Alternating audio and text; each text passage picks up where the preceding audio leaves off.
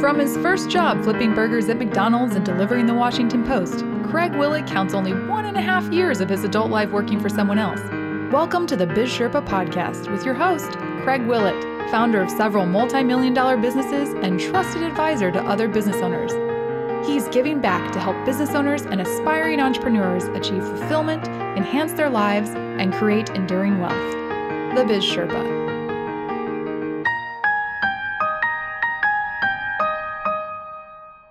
This is Craig Willett, the Biz Sherpa. Welcome to the Sherpa's Den today. I'm grateful you could join me. I'm excited to talk to you about how to fund your startup. You know, there's a big secret, and I'll give it to you at the end. Many people wonder where they're going to get the money to start a business. And I think something to keep money in perspective is a quote that I have from Ayn Rand. He said, Money is only a tool. It will take you where you wish, but it will not replace you as the driver. Think about that. Money will take you where you wish, but it won't replace you as the driver. In other words, you're the most important factor in starting your business. And we'll talk about that today and see what the secrets are to funding your business. You know, recently I, I released an episode about how do you know if you're ready to start your business? And I'd really like you to consider the emotional support from friends and family that I talked about. I think you'll find that that emotional support will mean more to you even than the money part of starting a business. There's so many ups and downs and so many uncertainties. It's really navigating uncertain territory. You know, there's no substitute though for great ideas in starting a business. Henry Ford said, "It's not the employer who pays the wages. Employers only handle the money." It's the customer who pays the wages. Think about that. It's your customers who are the most important. They are the ones that do pay the wages. So the sooner you can get to interacting with your customers and selling products or services, the sooner you'll be generating the cash flow that you need. And we often think that we have to have all the money. But quite frankly, the better job we do of selling the better job we do of solving a problem for our customers, the better we will do at making money.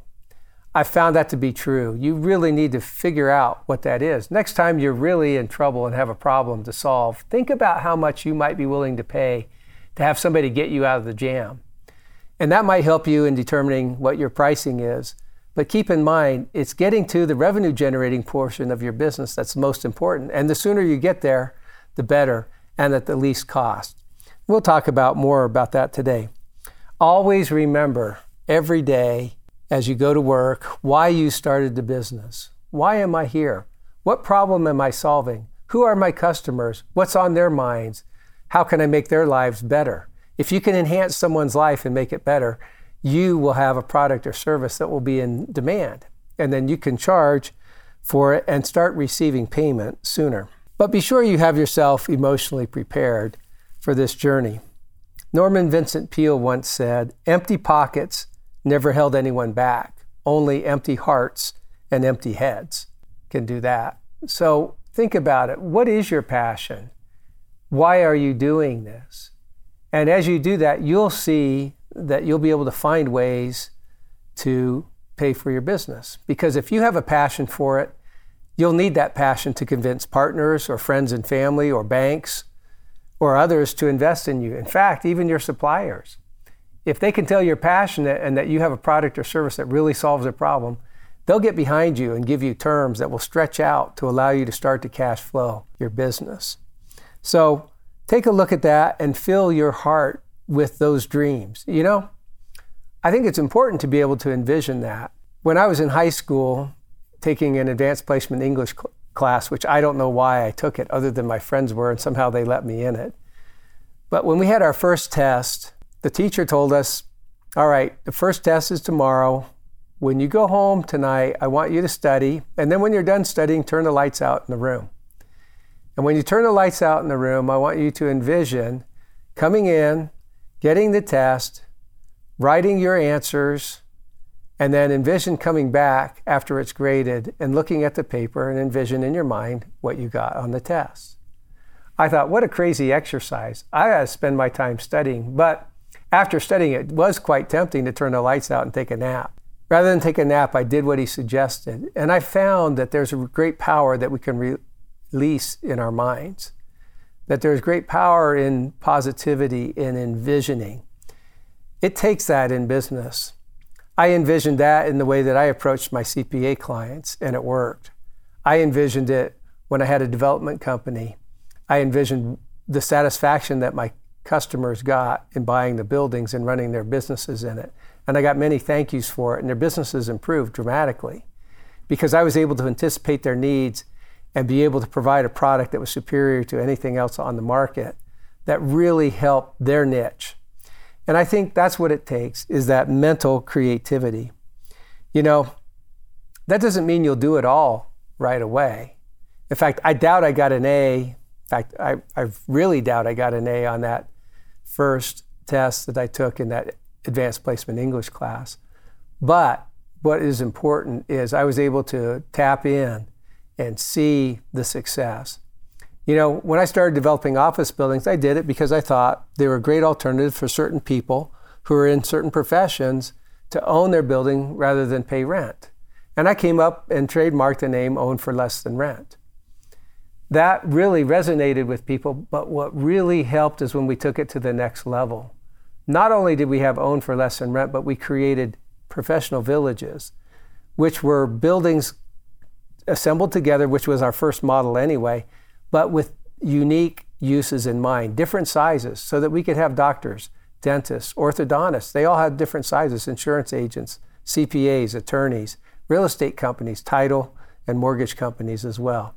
And it worked. They serviced the local communities, and the professional village concept really took off. But it wasn't until after our second and third development that we sat down and came up with the commonalities and used our creativity to envision all of our users and the people who really should be buying in our projects. And then it really took off. We went from three to 35 over the next four years. Quite a big boom in business. Now, you know, it's important to remember that happiness is not in the possession of money, right? So your product will be selling or your service will be consumed by people out there, your customers and your clients. But money shouldn't be your objective as to why you started a business. Franklin Delano Roosevelt said, Happiness is not the mere possession of money, it lies in the joy of achievement, in the thrill of creative effort. Imagine that you have an idea and that you think it will make a difference in a lot of people's lives. And when it does, and they start to tell you what a difference it makes, think of the satisfaction you derive from that. That source of creativity should be the why you go to work every day.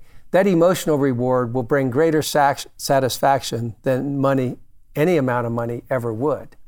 I'm not saying that it doesn't take a certain amount of income to be happy and meet your basic needs. But at some point, when you have sufficient for your needs, you have greater needs than what money can buy. And that's your emotional well being. That's your physical well being. That's who you are. When you're happy from the inside because of who you are and what you're able to do to make a difference, then you have true happiness. And that is something money cannot buy. But money can help you get there. Remember, money is only a tool. You know, it's so are other tools. Credit, credit from your suppliers. Banks lent me more than I probably ever really needed. I used to go to loan committee on an annual basis for one of the banks that lent me money. And one time I asked them, why do you keep having me come year after year? And they said, Craig, you're one of the only clients that comes in, tells us what you're going to do, and not only does it during the coming year, but you exceed your projections. So we just want to make sure we have enough money set aside to lend you for all the projects that you'll come up with during the year. Quite a compliment. But, you know, you have to look at how important is your resources, and money can't be everything. I helped Bill out a company one time who, and I did this not by money because they couldn't get it. They were not credit worthy. But I worked it out with their key suppliers who if they were successful someday, stand, stood to benefit greatly in continuing to supply the product that they sold and installed. And in convincing them to continue to extend credit, not money, But providing product and on extended terms and extended repayment, they were able to turn the company around, get the company to cash flow. And the benefit to the suppliers were they got to be the, the key supplier for the business for many years to come. Now, money doesn't solve problems either, but solving other people's problems does produce money. Keep that in mind. Money does not solve problems, but solving other people's problems will. Go back to my premise of why you go to work every day. It's really important to remember that because as you do that, you'll find that people's happiness is great of great value to you, but also if you're able to lift a burden and they have the resources and they need your product or service for them to be successful, just think they're willing to pay you. And it kind of goes around in a circle.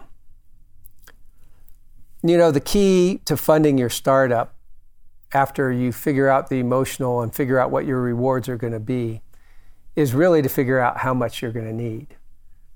You know, nothing bothers me more than to be approached to invest in a company only to hear that the owners have no money to put into it, nor do they intend to. It kind of scares me. I think everybody needs to be able to find a way to put something into it. I understand as a business owner, you're going to put your time and effort. But when things are tough, it's easy to walk away if you haven't made a financial commitment as well. So it takes putting together what that is. The second thing that probably bothers me most about investing in companies is to look at their pro forma and see that the key players who are saying that they're going to get ownership for their time and effort putting in it want to pull a full fair market value salary in the first year or two as well. That doesn't sit well with me, nor should it with you. I think as a business owner, you get what's left at the end of the day. Sometimes that's nothing, sometimes that's a lot. And that, that doesn't mean you don't reinvest it in the business. But what I'm talking about is don't pad your expenses so much that when you go to the bank or to your investors or to friends and family to borrow from them to start your business, that they don't react the way I would have. And that is maybe you're trying to pay yourself and reward yourself too much early on. You need to make this successful before you reap the rewards. And so be careful in what those projections are, but be accurate. Be realistic about it. And if you need help, there are CPAs out there who will be happy to help you, who have maybe some industry experience and can review and give you feedback on your projections. Once you figure out what that is, then you can turn to the key source of capital to start your business. Besides the emotional capital you're going to invest in it, besides your vision, besides your passion, besides your creativity that you've already put into this to come up with what it is you're going to do and how you're going to do it, now comes the time to really start and jump in with both feet.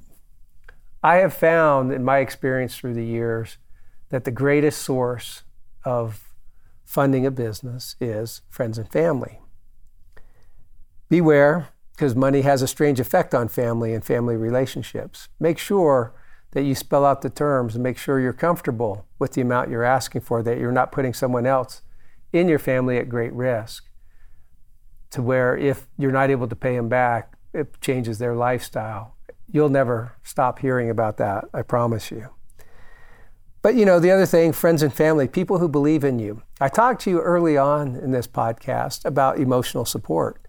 And I think you need to look to that. If there are people who believe in you, believe in your product, believe in your concept, believe in your passion, they're more likely to lend you the money or give you the money that you need to fill the gap starting the business so you can start to generate a return. And I think it's that type of person or group who can understand your emotional and support you emotionally. They'll also be willing to support you financially. And sometimes they may not have the financial resources, and sometimes the emotional support is just good enough. You know, you may not want to lose other people's money either, you know, and you may shy away from friends and family. And I'm just telling you, it's probably one of the best ways and one of the most common. And if that's the case, then you better save up before you start. I did. I never used friends and family's money. I always used my own capital when I started a business. It made it easier for me. I just never wanted to face looking someone in the eye and say, you know, that concept I came up with, it was a good idea, but it didn't work. and there's no way I can pay you back. That's a difficult situation to be in. You know, you have to be aware of, of how and when you start your business. I had a friend early on and a client in my CPA practice who whose wife lost her parents in a tragic car accident. As part of the um, ramifications, the insurance company of the trucking company that killed her parents gave them a large settlement, financial settlement. And while there's no replacing a loved one, there were a certain amount of capital available to them. Because they had the capital, they decided the best thing to do rather than invest it was to invest in themselves. Without having a real product or service in mind, they started shopping for ideas. And certainly there are plenty out there and people who can pitch you on concepts to give you a product or a business idea. They took the ideas. They started two businesses. Neither of them were that successful. Part of it is they didn't have the need to try to generate a return. Keep in mind, I do have a podcast about how much is enough, and I think we need to look at that because sometimes we make we go into business just to make money, and I think that's the wrong reason. There was really not a passion behind it, and I say nothing against my friends because they are friends, but it wasn't the right reason to start a business. And they would have been better off investing that in some stocks and bond portfolio. And I know it was a sore spot with them for, for a while. You know, there's something to be said to labor. In the Bible, we read when Adam and Eve were kicked out of the Garden of Eden, God told them that they would work and by the sweat of their brow they should eat their bread all the days of their life. That's a long time to sweat and work. But you've heard the term sweat equity. I think Adam knew what that was. I think you, when you jump in and start your business, will understand what that is too. You may sweat it out emotionally, but you also may sweat it out physically. I know there were times in my business early on where it took that in both businesses. I told you the story of painting the office building before, and if you haven't heard it, my first office, not, not a building, it was a three room office. I painted it for my first month's rent and my security deposit. I used to paint houses when I was in college to pay my way through. So I had a little bit of skill, and the landlord allowed me to do it. That's a form of sweat equity. You will sweat a lot because you're going to be making the difference to make ends meet. If you think as a business owner you're going to experience freedom from day one, that you can come and go and do what you want, you're going to find out that the buck's going to stop with you, which means if there's something that has to be done, you're the one that has to get up and do it. There's a there's something healthy to being to labor. There's something healthy to putting your mind to something and to laboring hard. I'm not saying you have to work 100 hour weeks. But I'm, I think it's common to see 60 hour weeks when you start a business or more. I think it's unhealthy to go much more than that. But that's for another day. Now, there are some other ways besides sweat equity, friends and family, that people can turn to. One, there are SBA loans available. They're sponsored by the government. I've talked about them in my other episodes before. They're, they're government guaranteed loans, meaning the bank will be limited in what they can lose. And usually they're limited to only 20% of the loan amount that they can lose on making a loan to a small business. Now, there are requirements and there's collateral, including the equity in your home, which, if you're not willing to give that up and ask for a government guaranteed loan, you know, pledge that as collateral, then they're going to wonder your commitment. Back to my thing about friends not having skin in the game when they come approach me to invest in a business. Think about it. So you can get those, but they're usually not for startups unless you're operating in the same industry and you bring some unique talents or you have a contract already in place. They can finance those contracts if they're with credit-worthy customers. And so I, I wouldn't rule it out, but I wouldn't count on it. It probably apply in 20 to 30 percent of the startups out there. And so I mentioned it. It's a great way, I think. If you're thinking venture capital, this episode's not for you. Venture capital really sounds like the most risky, right? Venture.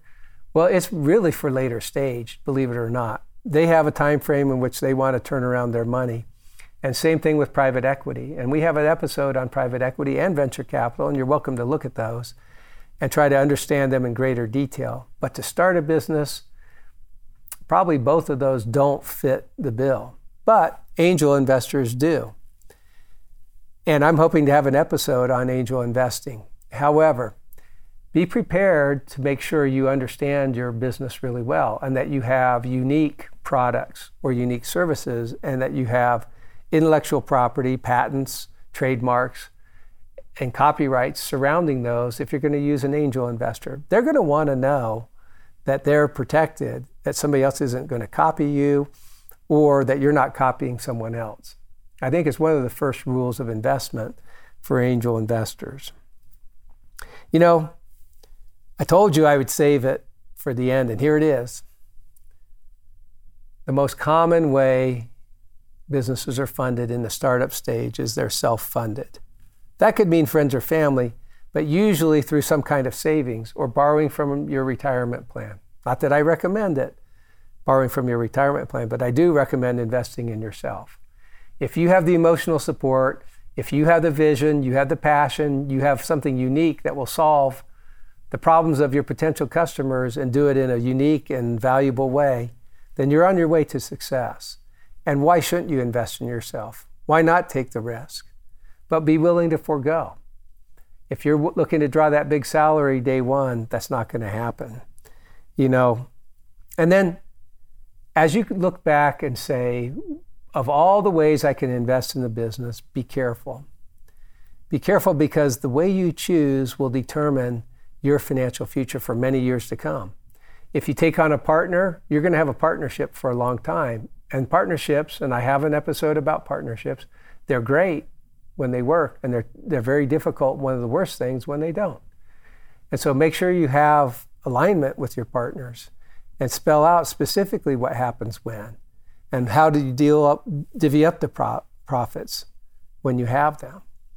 The other thing to be careful about is if you take a hard money loan, meaning high interest rate, short term, be prepared. You may not be able to pay that back, and what are the consequences? Usually, you've given collateral, and there's no time to repay them. They take the collateral.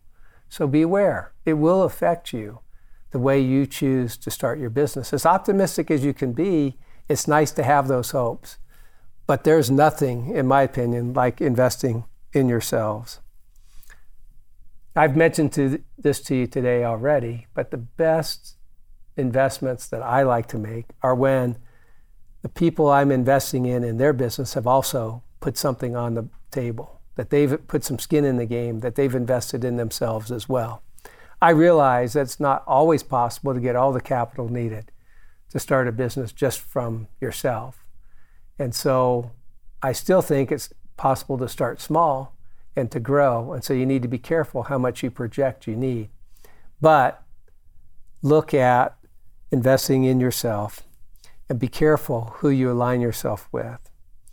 You know, as I started this podcast, I gave you a quote money is a tool, and that's all it is. It's only a tool. It will take you where you wish, but it won't replace you as the driver. You're the driving force in your business. You're the key investment. You have to be all in personally, not just financially, but be all in. And when you're all in, you can jump on that path to small business success. I think it's really important. Others will sense your passion. They'll be willing to join in. Your customers will get excited. They'll buy your product or service. They'll give you good reviews if you're all in. Think of a problem that you have and how much you'll pay. Again, if someone can solve it for you, then go out and solve somebody else's problem. Then you're on the path to success. You want to be the recipient of the satisfaction of happy customers who use your product or services and you deliver them in a way that's exceptional and good quality. Again, the secret is to invest in yourself with your money, but to also have yourself invested in the business. This is Craig Willett, the Biz Sherpa. Thanks for joining me today. Sure to go to our website to access the resources related to this episode at www.bizsherpa.co. If you enjoyed this show, tell your friends about us and be sure to rate our podcast. Craig would like to hear from you, so share your thoughts in the Facebook community at bizsherpa.co. Follow us on Twitter at bizsherpa underscore co and on Instagram at bizsherpa.co.